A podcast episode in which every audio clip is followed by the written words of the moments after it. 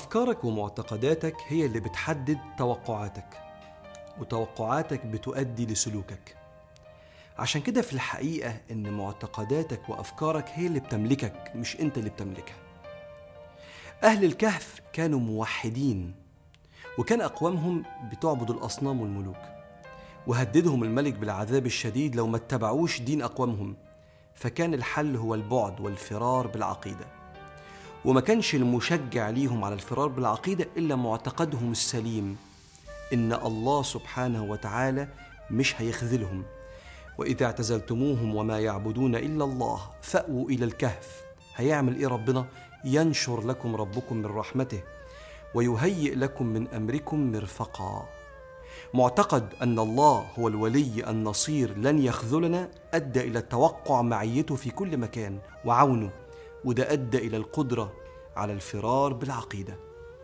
لما تخلف سيدنا كعب بن مالك عن غزوة تبوك بدون عذر مقبول وتخلف معاه أكثر من 80 منافق. كل منافق جه لسيدنا رسول الله عليه الصلاة والسلام يعتذر وهو كذاب. لكن سيدنا كعب بن مالك كان صادق ومعتقده إن الله لا يحب الكذب وينجي الصادق أدى إلى توقعه بانفراج الأزمة لو كان صادق. فراح لسيدنا محمد عليه الصلاة والسلام وسيدنا رسول الله يسأله ما خلفك؟ ألم تكن قد ابتعت ظهرا يعني عندك جمل؟ قال يا رسول الله والله لو جلست عند غيرك من أهل الدنيا لرأيت أني سأخرج من سخطه بعذر لقد أعطيت جدلا. يعني بعرف أتكلم كويس وأخرج من المطبات دي. لكني والله يا رسول الله بص بقى العقيدة. لئن حدثتك حديث كذب. يعني أطلع من المشكلة بكذبة. ترضى به عني ليوشكن الله أن يسخطك علي. ولئن حدثتك بحديث صدق تجد علي فيه يعني تزعل مني إني لأرجو فيه عقب الله. ربنا هينجيني. والله ما كان لي من عذر وما كنت قط أقوى ولا أيسر مني حين تخلفت. فقال صلى الله عليه وسلم أما هذا فقد صدق. كل واحد معتقده السليم بيخليه يتوقع توقع سليم فيتصرف تصرف سليم. كم المحن اللي عدى بيها سيدنا يوسف ما كانش يصبر أي حد إلا لو عقيدته سليمة في ربنا فتوقعه أن ربنا هيكرمه فتصرفه سليم من الأول.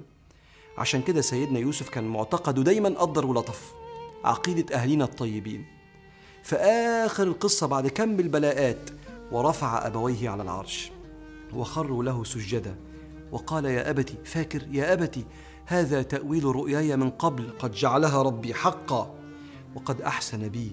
إذ أخرجني من السجن وجاء بكم من البدو من بعد أن نزغ الشيطان بيني وبين إخوتي إن ربي لطيف لما يشاء إنه هو العليم الحكيم.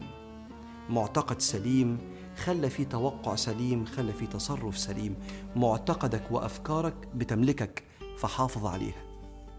أهالينا زمان كانوا الصبح ينفذوا كلام علماء النفس بفطرتهم السليمة من غير ما يتعلموا. كانوا يكرروا كلمات إيجابية ترسخ المعتقد السليم.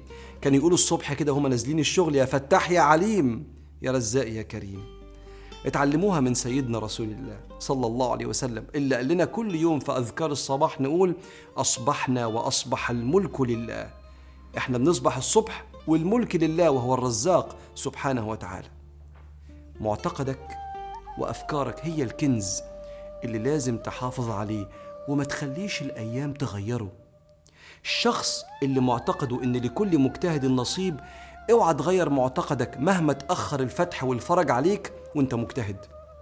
الشخص الطيب طيبتك دي سر كرم كتير أنت شايفه في حياتك حتى لو في إنسان ما قدرش طيبتك.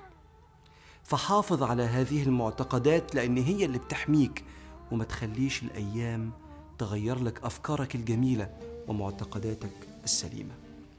اللهم اجعل حياتنا معك وبك واجعل همنا يا مولانا دائما مصروفا إليك. thank you